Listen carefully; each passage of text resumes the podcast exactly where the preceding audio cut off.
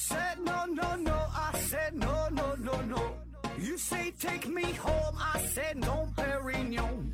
You said no, no, no. I said no, no, no, no.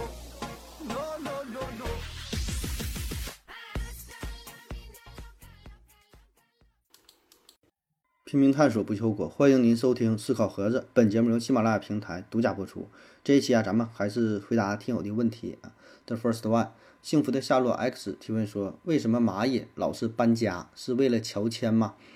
呃，我不能直接，它不能直接把家安放在合适的地方吗？在木星扎猛子的萨洛华回复说，并不是搬家呀，更多时候看到蚂蚁排长队啊，其实是往家里呃运食物啊。说这蚂蚁为啥总搬家是吧？为了办乔迁是吧？了锅底儿，多收点礼，收点钱啊。呃，蚂蚁搬家它有很多种原因哈。第一个就是说蚂蚁的这个数量啊，人儿太多了，那你原来的这个窝住不下了，或者是周围附近它没有什么食物了，需要寻找寻找新的呃食物的来源。你不搬家活不下去了，那就走呗，对吧？就像是游牧民族一样哈。还有一个原因呢，就是因为一些自然灾害啊，它本来这建的这个蚂蚁窝旁边有一些灾害，像发大水了，对吧？或者是什么坍塌了等等吧，这些原因住不了了，那就搬呗。或者呢，是因为它原来这个窝受到了一些威胁，比如说旁边有一个更大规模的蚁群，你打不过人家，争不过人家，对吧？发生了一些冲突，那你就得找一个更加安全的地方啊。其实就跟人一样，对吧？你这待不了，打不过那就跑啊。第二个问题说，啊，下一个问题啊，他提问，呃，知道你不擅长历史、经济、文化、艺术等方面的问题，问你一个最擅长的美食的问题。说在辽宁啊，几乎各个城市都有四季面馆啊，味道呢可以说非常美味啊。但我发现不论哪一家，有的是连锁的，有的是加盟的，有的都不是啊，有的都不是啊，就是叫这个名儿，但味道呢基本都一样啊。这个抻面的味道是怎么做出来的？真的要用鸡架熬汤吗？有没有什么配方啊？啊，说辽宁这个四季面馆是吧？其实它不叫四季面馆啊，它应该叫老四季抻面啊。四季面馆差不多吧，反正就这意思吧。老四季抻面啊，它这个名儿吧，咋说呢？呃，有的是真正的连锁店，有的并不是。连锁加盟的只是借用了这个名儿，然后牌子上做的也很像，属于高仿，对吧？你加盟都有加盟费呀，啊。然后你说这个味儿都很像是吧？其实还真就不太一样啊。反正我吃呢，我感觉是能吃出来，呃，会有一些味道上的一些一些差异啊。特别是如果这家它不是连锁的话，那个汤味道不一样，鸡架鸡架不一样。特别是这个面条呢，差别更大了。有的是抻面，有的那个面呢，就是，嗯，相当于用水泡出来的，它都泡的咋咋说呢？根本不是煮出来那个面，一点都不筋道的啊。所以这个差别，我觉得还是有的啊。那么至于说这个汤是怎么做出来的哈，那理论上呢，确实是用鸡架熬出的这个汤啊，因为它一般这些老司机抻面吧，经典就是鸡架配抻面，然后再来点小榨菜。啊，放点香菜，呃，辣椒油啊，陈醋这么一拌是吧？这么一吃，有的还有点鸡肚啊，有点什么别的一些小拌菜儿哈，干豆腐等等哈。那么这个汤呢，煮鸡架这个汤，那就是这个鸡呃，这不是煮面条这个汤，就是熬鸡架的这个汤。煮完这个汤，所以呢，挺肥的哈，吃起来是比较香啊，不是白水煮的，是鸡架汤啊煮的。当然了，也不排除现在这玩意儿。是否有一些科技与狠活啊，是吧？方便一些，而且呢能够批量生产，而且呢能够保证这个味道呢是都一样，是吧？各家都用同样的配方啊，这个咱就不知道了啊。反正传统的确实都是用鸡架熬出的汤。下一个问题说，游戏制作问题，L Y R 提问说，拼音里的音和英之分，呃，但在我们日常生活当中啊，不会区分这两个音的读法，又不是前鼻音，又不是后鼻音。那么这种我们日常读音，它更接近于哪一种？小熊猫梁回复说：“那是你们南方人分不清，我们北方人分得可清楚啊。说这个阴和英是吧？北京啊，天津是吧？阴阴阴阴阴是吧？这个事儿也，咱也咱就不不说地域的事儿了啊。一说地域很不好啊。就是有人能分清，有人分不清，对吧？阴和英，还有什么？像我平翘舌，像我就分不清啊，支吃诗和支吃诗啊，音我能分清啊，但是但咋说呢，就不愿意去分啊，就是麻烦嘛，舌头还得翘来翘去的啊。下一个，呃，为什么网易云音乐评论那么火，被人玩成了网易啊梗？其他的音乐播放器呀，评论也不少，哎，为什么就没有这种网易的氛围啊？这个之前有人说过是吧？为什么网易云成了网易云啊？在木星木星扎猛子的萨罗娃回复说：“其实有点物以类聚，人以群分。人呐，为了合群儿，呃，总是喜欢和圈子里的人谈一样的话题啊，或者听多了，自己也容易被 PUA，下意识地产生相同的行为。比如说玩微博的大多是追星的，B 站呢最流行的是电子鸡瘟啊，网易云呢就是煽情风，知乎啊就是编剧集散地啊。”说网易云为什么火是吧？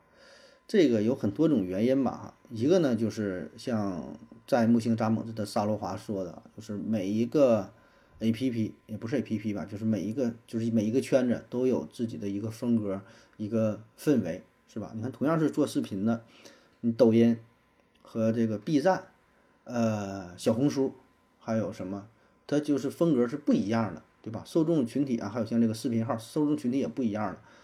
就是咱说文化差异啊，年龄对吧？年龄段也不一样。B 站那普遍就相对会哎年轻一些，对吧？整一些什么二次元的这些东西，一些鬼畜的东西是吧？但你要是像这个嗯微信的这个视频号，我感觉可能相对来说年龄就会哎稍微会大一些吧。我个人感觉啊，这我也也没调查过。那抖音呢，可能它是又一种风格，所以每个。每个圈子确实是不一样的，就包括说听音乐，这个平台也很多，是吧？是酷我的，是酷狗的，是腾讯的，是网易的，什么也是很多。那么每个上面的风格呢，也都不一样啊。那么为啥这个网易云它能够相对，咱说是比较火哈？跟其他音乐播放器啊，我觉得本身互联网就有一些随机事件啊，你也不知道什么原因它就火了，你也不知道什么原因，什么效应，就是为啥就是它，对吧？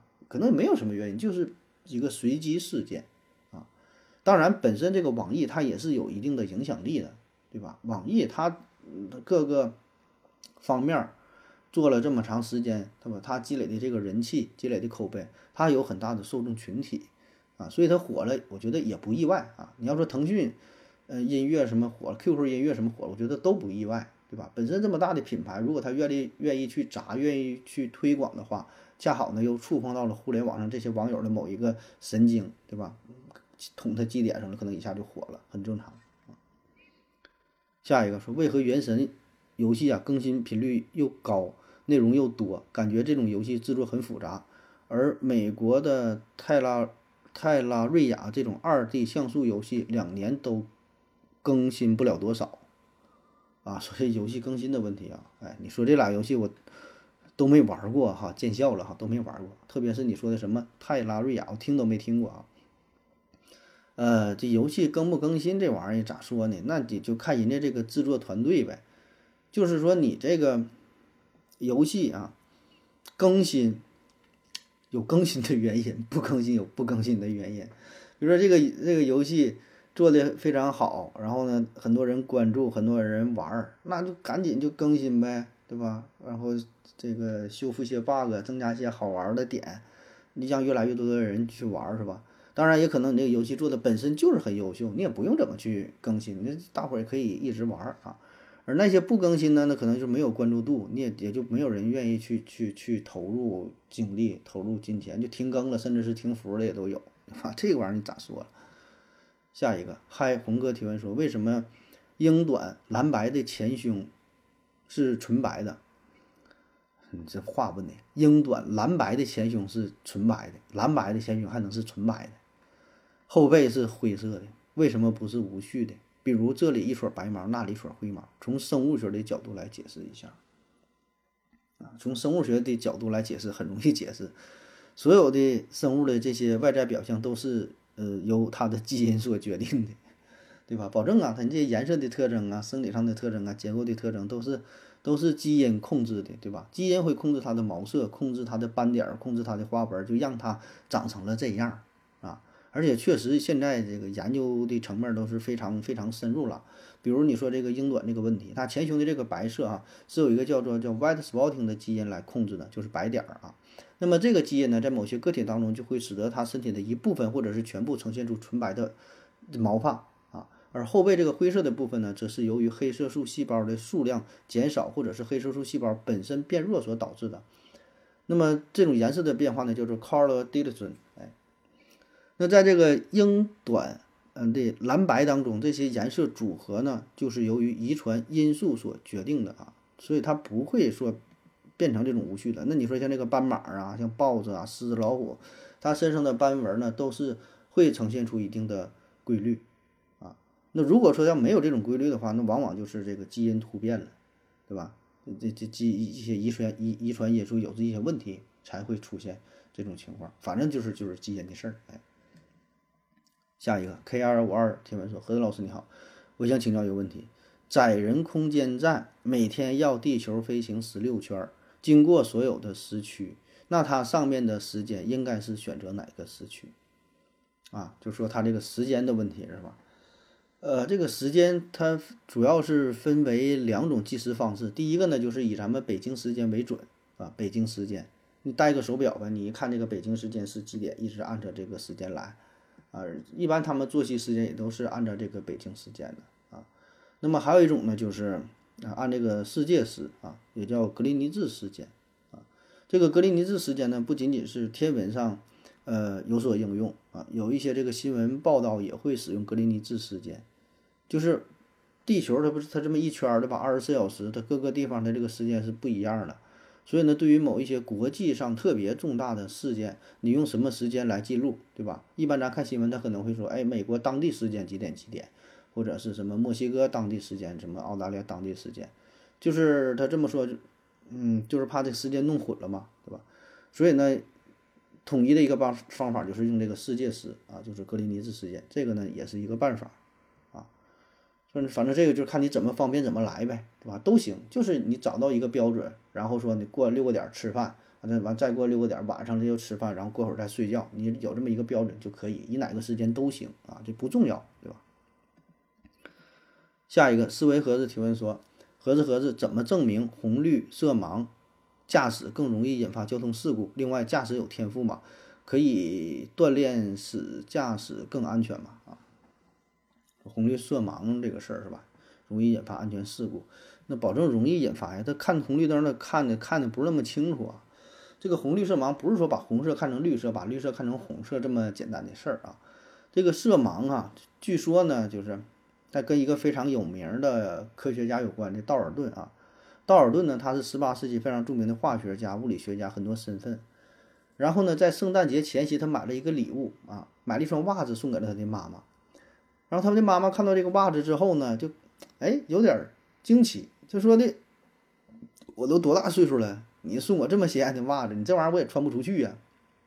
你怎么整个这个小樱樱桃粉红的哈？这也太嫩了，你这我这。”多大岁数？十十十七八岁穿这玩意儿还行。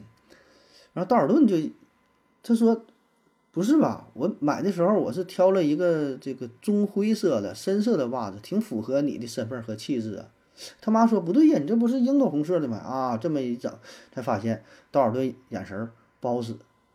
他就跟别人一问，他说：“你我妈跟我开玩笑啊，不是，真是他看他看的这个颜色跟别人颜色不一样。”哎那么这种情况其实以前保证也有过，对吧？他保证不是世界上第一个色盲的人，但是他就注意到了这一点，然后呢，加上他科学精神的加持，哎，他对于这个小事儿没有轻易的放过，然后就进行了认真的分析，最后呢，就发现他和他弟弟这个色觉跟别人不一样，他弟弟也有这个这个色盲症，啊，虽然说道尔顿他不是专门的生物学家，不是医生，但是呢，一般呢都说他是第一个发现色盲症的人。所以，为了纪念他，也有把这个色盲呢称作是道尔顿症啊，这么一个一个来源。然后说是这个红绿色盲哈，红绿色盲，红绿色盲它总是一起说，但实际上呢，红是红色盲，绿是绿色盲。红色盲呢又称为第一色盲，患者呢主要是不能分辨红色，对于这个红色呀、深绿色呀、呃紫红色呀、紫色呀等等这些是不能分辨的啊，常把绿色呢看为黄色，把紫色呢看成蓝色。比如说有一个呃中年男子哈，岁数也是不小了哈，哎买了一个红色的羊毛衫，哎穿起来特别亮堂哈，实际上他就是有这个这个红红色盲啊，他以为是灰色的。还有就是呃早些年有个报道嘛，说有一个呃红色盲，他是当上了这个火车司机，然后也是看错信号，造成了交通的事故哈，也有。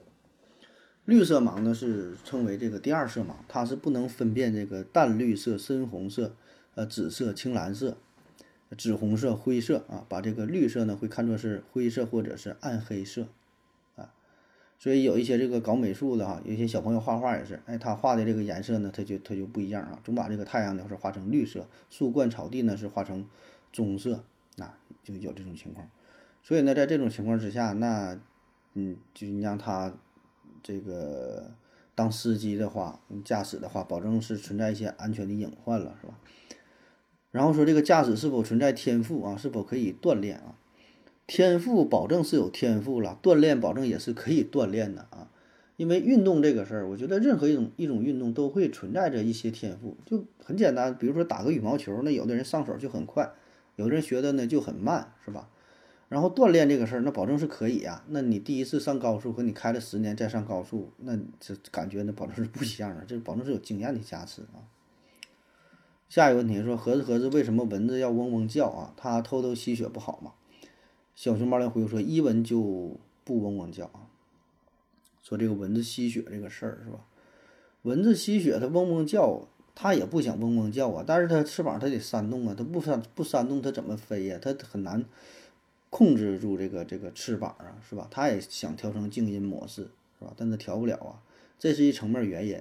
还有一个原因呢，就是它这个嗡嗡叫啊，对于你来说很闹心啊，但是呢，对于雌性蚊子来说的作用很大，因为它可以勾引这个雄性的蚊子啊，它得找它，它得俩人有事儿，所以释放一个信号。所以这也就是为什么你看咱们。夏天听到那个蝉叫也很闹心，是吧？然后说为什么它叫呢？那它叫，它天敌不就发现了吗？对，它天敌是发现了，但是呢，它的异性小伙伴也发现了，俩人呢可以繁殖下一代，所以这东西都都是有一利也也有也有一弊的事儿啊。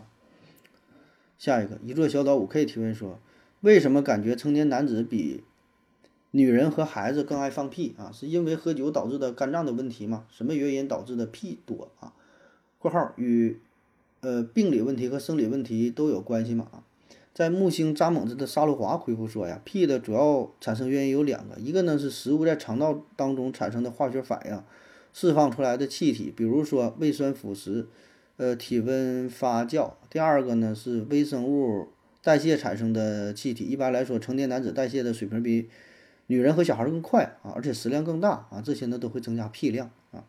一座小岛啊，就是他自己他回复说啊，你有道理啊。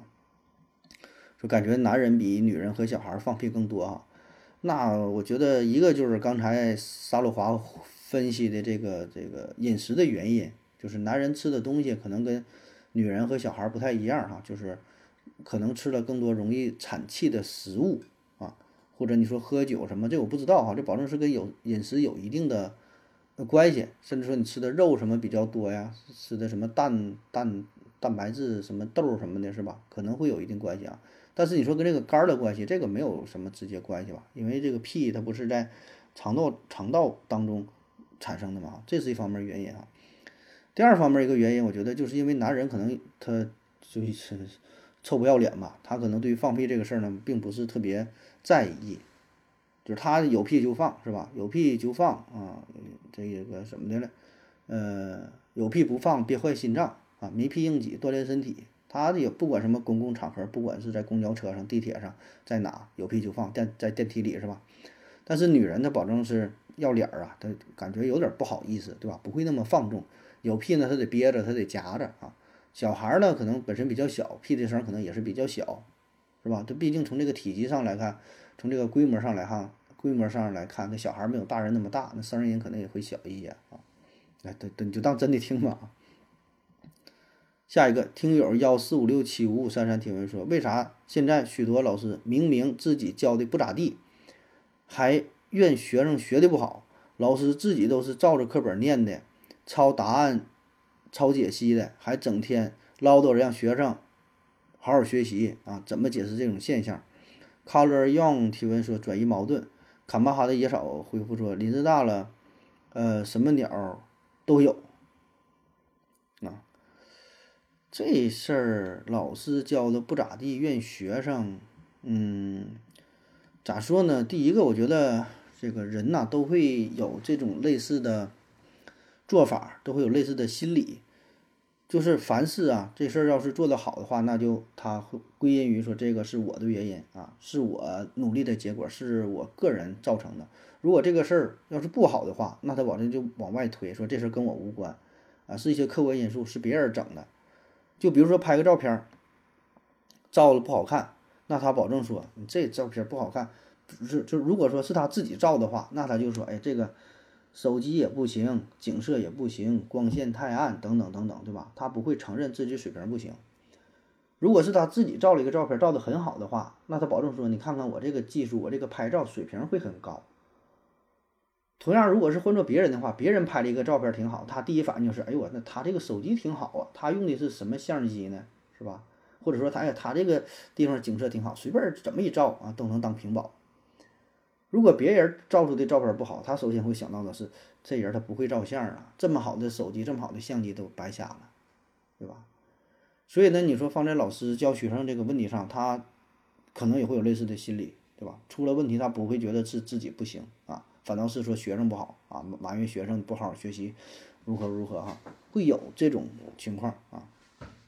当然也有另外其他一些原因，就是你也没法说这个老师教的好还是不好，很多时候也都是一些主观的因素。你也不能说人家照着课本去念就不好，抄答案抄解析就不好。那有答案有解析，为啥不去抄啊？难道自己还得重新做一遍吗？那有啥用啊？那不是浪费时间吗？所以这个。这事儿，这个就下一个问题吧。东东福斯提问说：“非洲的自然保护区，呃，是围起来的吗？”非洲的自然保护区啊，非洲自然保护区我倒是去过几个哈，但是还没注意围不围起来，因为真是太大了，你也走不到边儿啊，就是在里边逛啊。我觉得有的围起来，有的可能它也围不起来了。因为有的跟感觉这个国家整个这个国家恨不得说这个城市它都是所谓的叫自然保护区或者叫国家公园儿，像那个坦桑尼亚，坦桑尼亚哈，它这个国家国土面积基本得有三分之一都是这个国家自然保护区或者叫什么呃野生动物保护区还是什么国家公园，它都是啊，这绿化非常好啊，它这面积就是非常像那个啊有个叫什么来着？叫呃塞伦盖蒂国家公园，这非洲非常有名了。它面积就是非常大，是多少两万多平方公里，就赶上咱说一般一个城市的面积可能都没有这么大。所以呢，你这种情况下，他想他想完全围起来，我估计也是费点劲啊。当然也不行，也得围。要不围的话，里边这些动物，你说它怎么整啊？我觉得可能也会围吧，会会建立一些保护区，旁边可能也也也得围上啊。下一个听友幺四六幺四五六七五五三三提问说：地球为啥是一个不规则的球体？为啥需要自转？为啥呃自转？为啥要自息相通？为啥需要公转？嗯，把这个地球拟人化了哈？为啥需要哈？好像就是别人给他安排了一个任务哈，你给我转哈，你你不转不行啊，又得自转又得公转，把地球整的挺累的哈。呃，这个地球啊，它是不规则球体的原因呢，一个就是因为你说的它这个自转的问题，它自转呢，它就甩呀。你想想，一个球它总这么转，它总这么甩，它不就是比较扁吗？它不会一个滴溜圆、滴溜圆的状态，是吧？那么再加上它的内部结构和物质分布也不是完全均匀的，然后呢，再加上一些地壳的活动，因为地球内部它是这个熔融的状态，压力很大，对吧？高温高压。像有一些火山喷发等等的，然后再加上地球板块，它不也一直都在运动，一直都在运动，对吧？只不过挺缓慢的啊，就是它是相当于是一个活的一个状态，它不是一个死的球啊，所以呢，它会嗯有一些改变，导致它不这么规则。那么至于它为什么要转啊，又自转呢，又公转呢？这就是与它的形成有关啊。它有一个原始的动力，在它最开始形成的时候，它就有一个初始的动力。然后呢，叫角动量守恒嘛，角动量守恒嘛，就是它这个动力它一直不断的向外在释放啊，它就一个旋转的这个这个状态，有一个初始的力呗。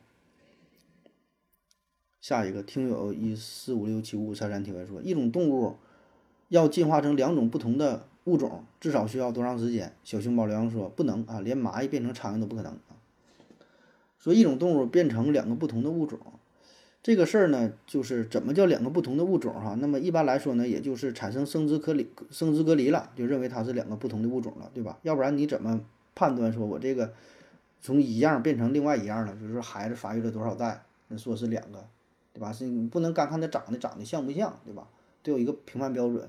那么在生物学上，一般用的就是生殖隔离啊。生殖隔离就是说，这俩人儿不是俩人儿啊，这两个物种不能繁育下一代，或者说繁育出的下一代不能再繁育出下一代。就像这个驴和马生出骡子，骡子不能再生，那也这个也可以看作是一种生殖隔离。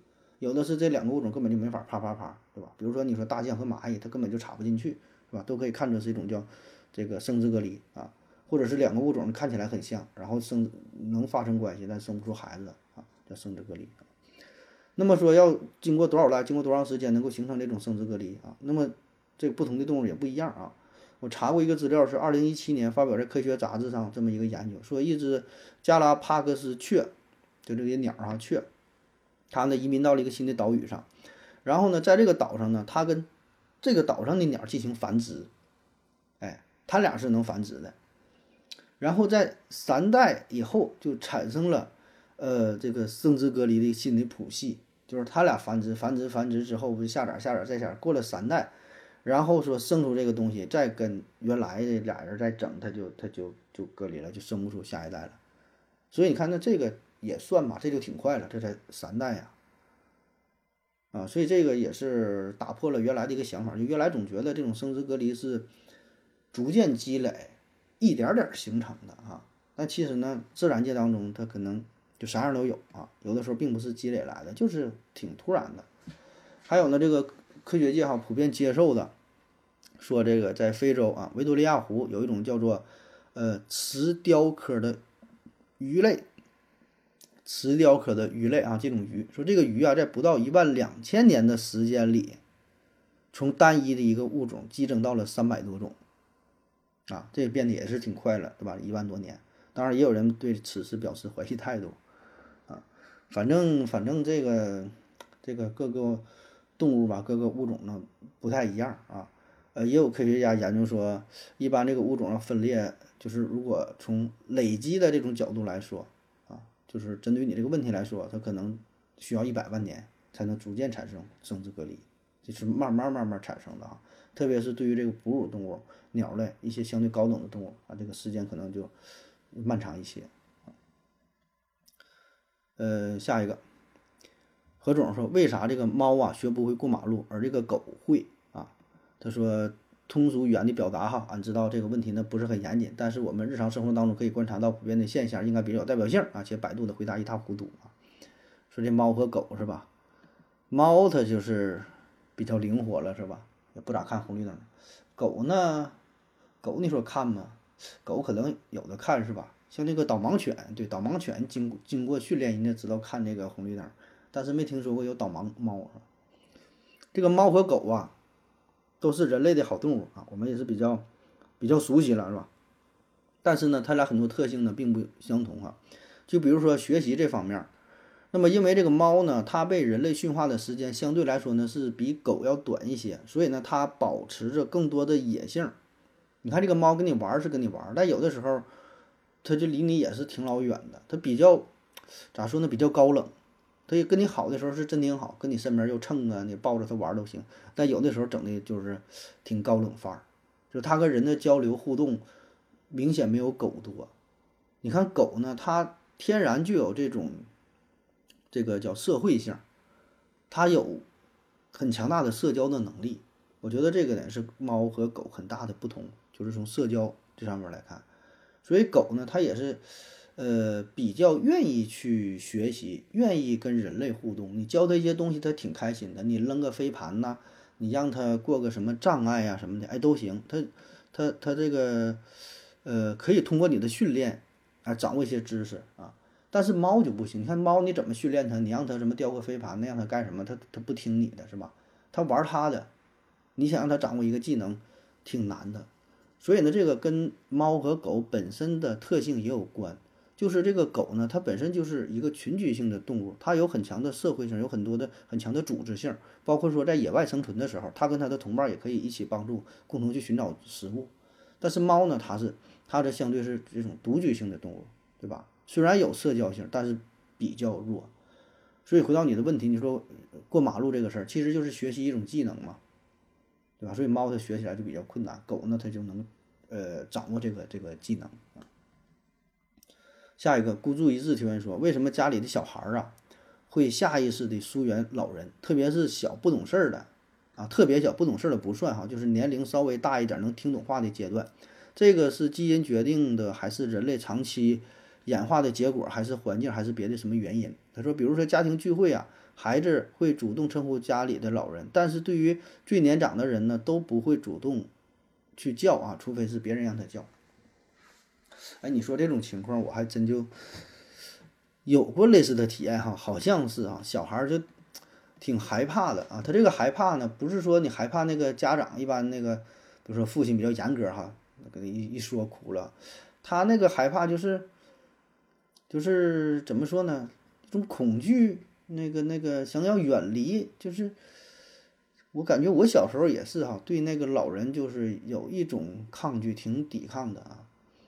但具体是什么原因呢？我还没查到呃特别权威的资料哈。我瞎分析一下，一个呢可能就是因为吧，就你说这种本能啊，生物的本能，因为就是老人比较老，小孩他能感受出来，他的年龄比较大，就觉得他的生命可能就是到了快要完结的这种这种这种状态，他本能是抵抗的，对吧？你看小孩他喜欢啥？他也喜欢小姐姐。对吧？十八九岁小姐姐抱着他，哎，他也开心，往一怀里钻，这就是生物学本能决定的啊。咱说就是比较小，两三岁的时候他就是这样。然后呢，他看这种老人的话，跟自己就是长得差别也是比较大，满脸是褶，皮肤也不好，都是老年斑。嗯，一说话呢，牙还没了，你看起来老巫婆是吧？挺吓人的。其实，你看不像看自己，哎，皮肤白白净净的，光溜了。然后呢？你看年轻人好像跟自己的这个差别不是那么大啊，更接近一些，他就挺喜欢。那么如果说再大一点的话呢，他就是有了自己的想法了，呃，交流上也会有一些代沟，对吧？老年人那些行为他也看不懂，他也看不惯。那么这种也会导致这些小孩会远离老人啊，甚至说可能会觉得老人身上有一些异味儿啊，觉得老人。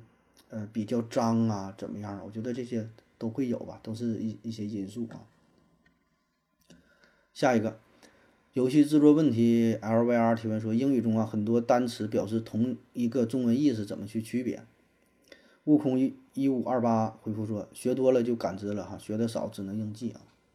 说这个英语当中很多单词表示同一个中文意思，怎么区别？嗯，这事儿。那汉语当中也是有很多单词表示同一个意思，其实哎这么说也不是特别严谨，呃，表面上来看它是同一个意思，但是你仔细分析，它保证是不同。你就随便拿出，你就使劲找，说这两个单这两个单词意思一模一样的，一点差别没有，很少。就是汉语当中，咱说有近义词有同义词，就算是同义词，它也会有非常非常细微的差别。比如说，我很高兴，我很开心，对吧？你说高兴和开心这两个词儿好像差不多，啊，甚至咱就说啊，母亲和妈妈，那这两个词儿一不一样？一样啊，但是它在应用的场景上还是有差别的，对吧？所以呢，他说是同义词，但他保证它是有不同的地方。那你说这个事儿怎么区分？那你学习汉语的时候你怎么区分的，对吧？像那个。呃，苏轼的是“横看成岭侧成峰，远近高低各不同”啊。你看，同样说这个山，有山有峦有峰有岭啊，有秋有月，对吧？那这些有什么区别？你得学习呀，你得记忆呀，吧？你那你用的多了你就会了呗，死记硬背呗。你说能有啥招？下一个，游戏制作问题 L V R 提问说，英语中为什么要有这么多规则？很多规则感觉没有必要。英语的规则呀，英语规则还多吗？英语规则我觉得还行，英语规则还不算特别多，在所有语言当中，我觉得算是相对比较简单的了。然后说你感觉很多规则没必要，那你说说哪个规则没有必要啊？就是咱们学习一门一门外语的时候啊，总会感觉它会，呃，就是另外一个语言会有很多你无法理解的规则，感觉有病吗？对吧？你有这个规则有啥用啊？我能理解你的意思哈，比如说你学习英语，它有这个单复数的问题，为啥整个单数整个复数是吧？呃，一般来说后边加个 s 这是比较简单的，还有一些有一些特殊的写法，单数复数还不一样。然后呢，还有这种时态的变化啊，什么现在进行时、过去完成时、过去将来进行完成时，什么什么时，各种时态。然后呢，这个时态一变化，这个动词也有变化，有的是加 ed，有的是加什么什么，还有一些特殊的规则，这多麻烦呢，是吧？那你这是英语，你再看再学法语，再学什么？还有阴性、阳性的变化，各种变化。每每个物体还有有阴性有阳性啊，有数数还不好好数的，所以这些怎么有这么多规则这么麻烦呢？是吧？这也其实就是咱们，呃，学习汉语学习这个习惯了，然后你没注意到，其实每一种语言都会有你说的这种所谓的没有必要的过多的规则。每一种语言呢，它都不完美。对吧？有些规则它也没有什么道理，就是说它这个语言的形成吧，它是先有的语言，然后再出现的语法，没有哪个语言是我就设计出来。当然也有很少，像那个世界语吧，就柴门霍夫斯基他整那个世界语，这是刻意的人为去设计一种语言，那他才会考虑到诸多的问题，尽量让这个语言的。规则简单化、人性化、合法化，符合一些逻辑性，对吧？但是更多的语言呢，它都是先出现了语言，然后后人们才对这个语言进行总结，把这些归纳整理出来，形成了所谓的语法。那么对于你母语不是这种语言的人来说，你学习的过程当中，那你就要学习所谓的这个语法，然后掌握这种语言。但是你真正学的过程呢，就是学母语这个过程，是不会学习语法，对吧？你像咱们学说话，你学过语法吗？你可能也学过是吧？也学过一些语法、把字句儿、什么背字句儿什么学。但是就算你不学的话，你交流也是不成问题的，对吧？你学习语法那是为了考试用的啊。所以我就说，这个每个语言它都是如此，它都不是一个完美的语言。很多规则它有一些随机性啊。就是咱说咱汉语，你觉得汉语挺好是吧？但是汉语当中也有一些废话，也有一些多余的地方。就比如说汉语当中这个量词，这个就很不讲理。人家英语说一个苹果，an apple。一个香蕉，a banana，一个一个鸡蛋，an，egg，一个什么，这就是一个 a 啊，顶多是变个 n，对吧？完事儿了。咱们呢，一只猫，一条狗，一头牛，一匹马，一架飞机，一棵大树，啊，一辆车，一个什么？你看不同的东西的前边的这个量词不一样，你说这个有什么意义？没有什么意义，对吧？只能造成你学习上很麻烦。你还得记一下啊。我说这个猫的时候，我就说一只猫，不可能说一头猫啊。说马的时候得一匹马。你说一只马，一只马好像也能凑合，是吧？所以这不也是造成了一些一些麻烦？所以呢，任何一个语言都是如此，它的这个规则的诞生，并不是当初制定出了这个规则啊，只是它形成了语言之后，我们抽象出来、整理出来的所谓的这个规则。下一个，呃，游戏制作问题 L Y R 提问说，为什么我看网上说深蹲臀部啊会酸，我自己。只会膝盖酸，啊，那这个去医院哈，去正经医院找正经大夫看看看病去啊。我哪知道为啥那种膝盖酸？那可能是醋放多了呗，都这这蘸点蘸点汤。下一个幸福的夏洛 X 提问说：何子老师，众所周知，光在不同的介质中传播的速度是不一样的，有没有一种介质，呃，光在里面呢慢到可以用高速摄像机拍出光传播的过程？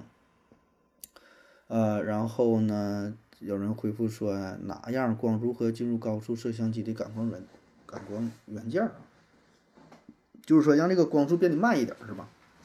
正常的光速是三十万公里每秒啊，那么不同的介质当中呢，它的速度是不一样的。咱平时说这个速度，那是在真空当中的速度啊。那你在玻璃里里边，在酒精里边，在水里边，在这个冰里边哈，这个速度都是不一样啊，都比这个真空当中的会会慢一些。比如说在玻璃里边，一般说它的速度是二十万公里每秒，在水里边呢是二十二点五万公里每秒啊，酒精呢是二十二啊，冰里边呢是二十三啊。然后说让那个光速慢下来也有啊，说美国科学家呢利用复合材料研制出来的高折射率的介质啊，主要呢是由超低温的原子云所构成。由于这种介质当中的原子被迫在低温中保持静止的状态，导致这种介质的结构非常稳定。光在通过这种介质的时候的阻碍也就大大增加啊。科学家计算说，在这种介质当中，光的速度达到了每秒十七米啊，大约就是咱开车的时候时速六十公里每小时，就就这个速度啊，很慢啊。下一个没头脑和不高兴提问说，何子老师。为什么在现在的日常生活当中穿皮鞋的人啊，咱特指是男性，说越来越少。在木星扎猛子的沙罗华回复说：“热、硬、不透气儿。以前人比较保守啊，觉得为了严肃的场合牺牲一下体验是值得的。但是随着九零后、零零后这些思想开放的人群长大了，他们更多的是考考虑的呃个性和随性啊。说穿皮鞋啊这事儿是吧？”嗯，穿皮鞋好像是，确实穿皮鞋越来越越少了。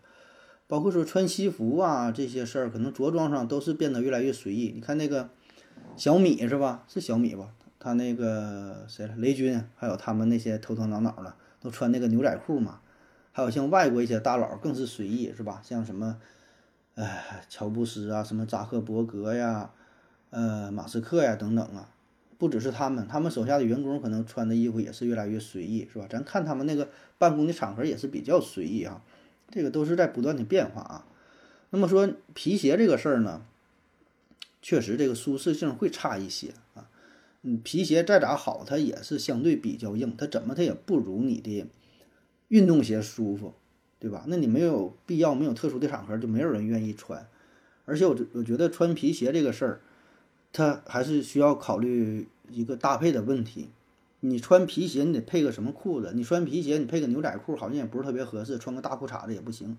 你皮鞋这事儿定了，那你保证是一个西裤，差不多了，对吧？那你西裤定了，你上面保证一个衬衫，一个西装，打个领带，是吧？所以这是一个搭配的问题，决定的不仅仅是你的皮鞋的问题，它是一个整套，一整套下来。那么再加上皮鞋本身。嗯，价格上可能也会考虑一下，对吧？好的皮鞋那可是不便宜啊，大几百的、上千的，然后呢还得护理啊，你皮鞋这个打油啊，后续的护理啊都是事儿。运动鞋可能相对简单一些，对吧？落灰了擦一擦、刷一刷都无所谓，皮鞋不行。那再有呢，就是本身这个人类的这个审美啊、文化呀，也是不断的改变啊，一时呢是流行一个东西，对吧？也不一样。然后呢，再加上就是，呃。人们生活习惯的改变嘛，就是平时，呃，运动啊、逛街呀、什么进行体育活动啊等等啊，还是以舒适为主呗。下一个问题，下一个问题提问说，马化腾的 Q 币是不是无限的？思维盒子回复说，省流说不是哈，和国家的法律和金融都有关系啊。马化腾的 Q 币是吧？马化腾他这个 Q 币，嗯。可以理解成是无限的哈，马化腾的 Q 币可以理解成是无限的，他可以随便发行这个 Q 币，它可以设置成无限多的 Q 币，只要他愿意的话，那人后台系统一改，它可以有无数个 Q 币啊。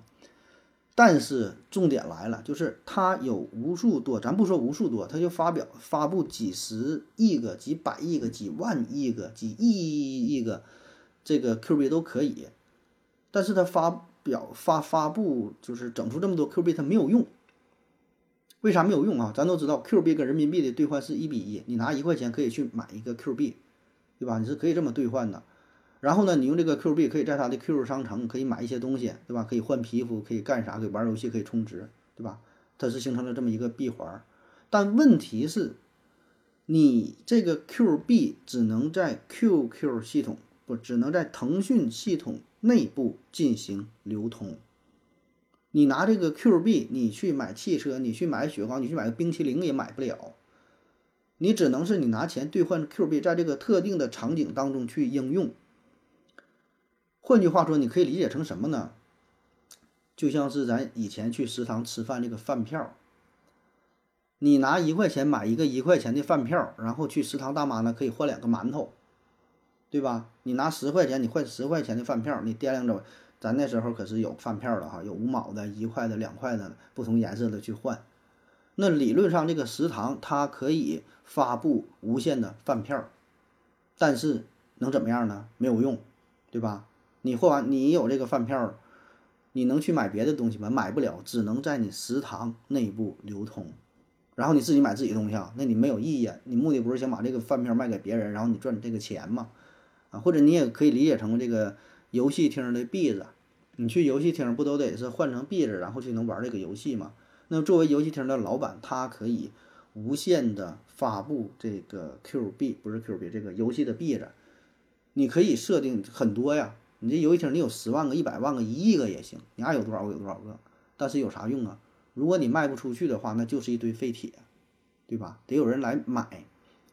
买完这个币子，你赚钱，然后你用这个币子在你这地方进行消费，这样才能形成一个一个一个闭环。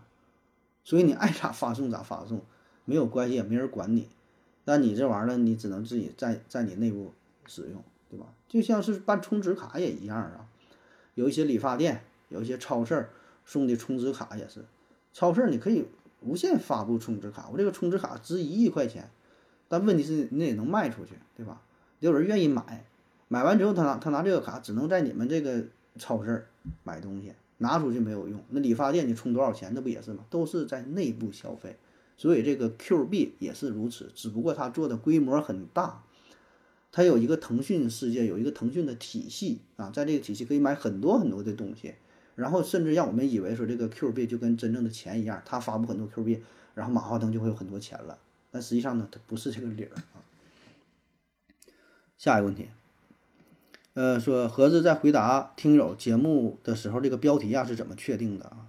哎，这个标题标题随机呀，随便选哪个，看哪个比较顺眼，看哪个可能比较吸引人，就随便随便找一个了啊，也没那么太在意啊。下一个，为什么我被主播回答到了就会很兴奋，别人也一样嘛？思维盒子回复说：是的，因为和主播有互动了啊，啊，念到你名就就很开心是吧？那就是你被 Q 到了呗，人呐都是一样啊，就是你参加什么活动啊，然后咱说是一些好事儿吧，你被人点名了，哎，就就是有这种存在感，被关注了，甚至说是被尊重了啊，提到你了，你就就在意你呀，你就有一定价值啊，你被重视到了，你就开心呗。下一个问题说，盒子，我几个月前呢玩一款游戏啊，抽角色。开始呢，只是想着闹着玩儿，哎，于是呢就猜了一下，真中了那个角色。后来连续六次都中了，啊，没有依据的瞎猜。有一次呢是帮别人猜的，之前呢他不信，后来真后来真中了啊，快被吓尿了啊！因为放在这个游戏里，这种事情理论上是有可能的，但是概率无限接近于零。何止遇到过这种超低概率的事件吗？这种事情只能。用运气来解释吗？如果是真的话，那太吓人了。我后不敢再猜了，我怕打破了这种神奇的现象啊。呃，那这个，嗯，你你也可以不用运气去解释啊，你就这么想嘛。那你说买彩票的总会有中奖的，对吧？那为啥有中奖的？为啥这哎为啥就是他呢？他没有什么原因，那就是运气呗。当然，咱就说的是正规买彩票哈，你别说是背后有什么操纵，那是另外一回事儿啊。咱就说是正常。或者就是说，你准备了，准备了五百万个，五百万个小球，让五百万个人去抽这个小球啊，其中只有一个是红色的，另外那些都是绿色的，那保证有一个人抽到这个红色的球。那人说：“哎呀，他太幸运了，这事儿只能用运气来解释吗？难道不是因为我名儿起的好吗？难道不是因为什么什么吗？那你要偏这么瞎联系呢也行。那如果说咱纯从这个数学的角度、科学的角度分析，那就是就是概率呗。”啊，你说这概率无限接近于零，这是无限接近于零，它不不等于零吗？而且我觉得你这个概率也也不是怎么特别小吧？我不知道你这个抽奖每一次的那个概率是多少，反正你怎么算都可以，它不是零也就完事儿了呗，对吧？你说地球上都能出现人呢，那你这个概率是多低呀？保证就是有很多小概率的事儿，这有啥有啥可惊奇的？只不过就是发生在你身上了呗，对吧？然后说我遇到什么小概率的事儿哈？我还真就遇到过哈，我能想得起来的，就是我小的时候打扑克玩那个升级呀，我们这边管叫亮三儿啊。升级呢，咱那是四个人，玩一副扑克，然后呢，我就抓到了两套四张一样的牌，就比如说我抓到这个三啊，红桃三、黑桃三、方片三、草花三，就抓到了四个三。然后呢，比如又抓到了四个八，红桃八、黑桃八、草花八什么什么，就是两套四张一样的牌啊。就我们那时候，如果你有两，你有这个四张一样的牌，这叫一个墩。那这是非常大的，你出这四张牌得给四瓶主，哎，但是呢，我那把牌呢，其他的牌不大，因为一共十二张牌嘛，除了这两套四个一样的，还有四张牌，我这四张牌里边没有没有能占圈的，没有尖儿，也没有这个大王，没占圈，所以呢，就是这这两套这个墩呐都被人拆了，啊，就这个是我能想起来的，我经历过的，啊算是一个比较小概率的事件啊。就就这么一个事儿啊，其余的也没有啥了啊。但对于这个事儿吧，哎呀，放在这个大样本的情况下，保证会出现。每天这么多人，地球上这么多人发生这么多事儿，如果没有任何巧合的话，那反而是不正常的，对吧？下一个说，为什么我午睡总是会被笑醒？当然我不烦恼哈，我觉得挺有意思的啊，而且只有在学校宿舍的时候会这样，那说明你在。学生时代的生活很开心呗，睡觉都能笑醒是吧？学生时代啊还是比较美好的呀。下一个，妈妈和女友掉河里了，就是这个问题，现在还有人问吗？这个问题会不会很无聊？哈，如果我真的被人问了，我该怎么回答？在木星扎猛子的萨鲁华回问说呀，直接回答救女友，嘴上怎么回答不重要啊，重要的是真发生了，按内心的想法去做就行。思维盒子回复说呀，现在问呐，火灾中救陌生的孩子还是？自己养了八年的狗，啊，哎，你说这个，我想起了之前那个奇葩说嘛，是救那个猫还是就也火灾？火灾时候是救猫还是救一个世界名画是吧？这个救妈妈还是救女友这种事儿呢，无不无聊呢？现在也没人问了啊，确实也挺没啥意思的。我看有一些综艺上可能还会去问类似的问题啊，比如说问这个沈腾说的黄渤和徐峥掉水里了，然后你去救谁，或者谁谁谁谁，就是都是朋友这种。当然，你这个怎么回答都行嘛，就是一个搞笑嘛。你这个你说，呃，但后来说有标准答案了，就是参照这个民法典，民法典呐，民法典这里边说应该先救妈，按照法律的程序应该先救妈，就是妈妈和女朋友同时掉掉进水里，救女朋友属于道德义务，救母亲属于法定义务。如果不救母亲造成死亡的，将会构成不作为故意杀人罪啊。然后有人质疑说呢，那我要是先救了母亲，从而导致女朋友死亡，这就不用担责任吗？啊，然后民法典第二十六条规定，父母对未成父母对未成年子女负有抚养、教育和保护的义务，成年子女对父母呃有这个赡养、扶助和保护的义务，就是你对父母有这个义务，但是你这个女朋友那可能就是弱一级的了哈，起码法律上规定她就是这样的啊。呃，下一个问题说，为什么天天吃大米饭哈不会腻啊？天天吃大米饭不会腻。在木星扎猛子的沙罗华回复说，因为米饭呢是伴随着菜一起进食的，米饭是没有太强烈的味道的。实际上呢，只有菜的味道在刺激你啊。呃，米饭啊，天天吃米饭不会腻。天天吃我觉得也会腻呀。反正我是真就不咋爱吃饭，我。就是平时吃面食比较多啊，不知道是不是跟这个地域性有有一定关系啊？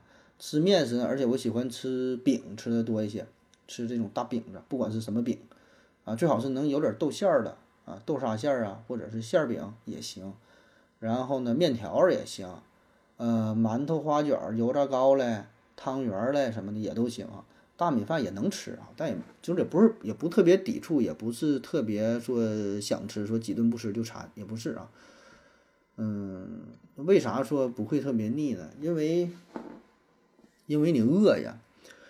嗯，而且像沙洛华说的，这本身米米饭吧，它没有什么特殊的味道，就是它比较寡淡的，而且呢也容易消化啊，符合非常符合咱们。人类的生理的结构，吃了以后呢不会反感，但是像其他一些食物，特别是那种大鱼大肉，味道比较重，对吧？重口味的，颜色比较重，然后呢油又比较多，那么这种情况下你吃了之后，你为啥会感觉腻？其实就是增加了胃肠道的负担。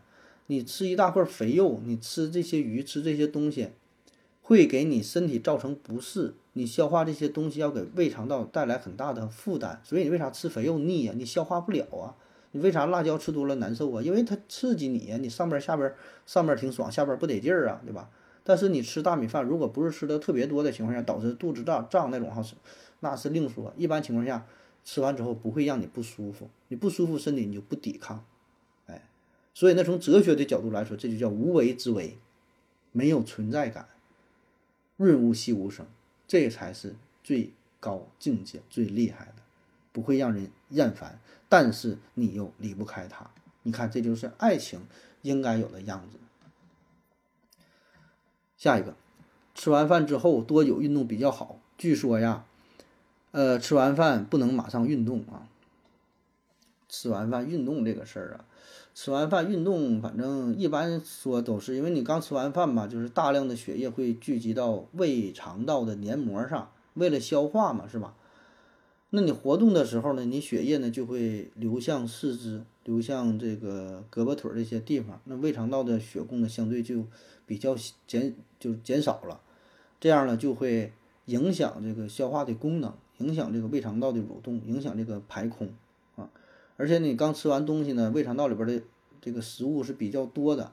你要是大量运动的话呢，也会增加胃肠道的负担，甚至带来一些一些风险性吧。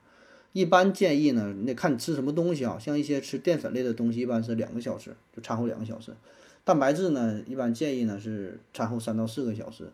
要一些油腻的东西不好不好消化的，可能建议时间会更长啊，甚至会达到四五个小时。比如说你造了一些大牛肉是吧？那时间可能就会长一些。啊，所以这个还得是看你个人情况，看你吃的什么什么东西吧啊，这时间仅供参考啊。好了，以上呢就是今天的全部内容啊，感谢您各位的收听，谢谢大家，再见。如果你也想提问的话，请在喜马拉雅平台搜索西西弗斯 FM，在最新的一期节目下方留言即可，回答的可能比较慢，不要着急哟。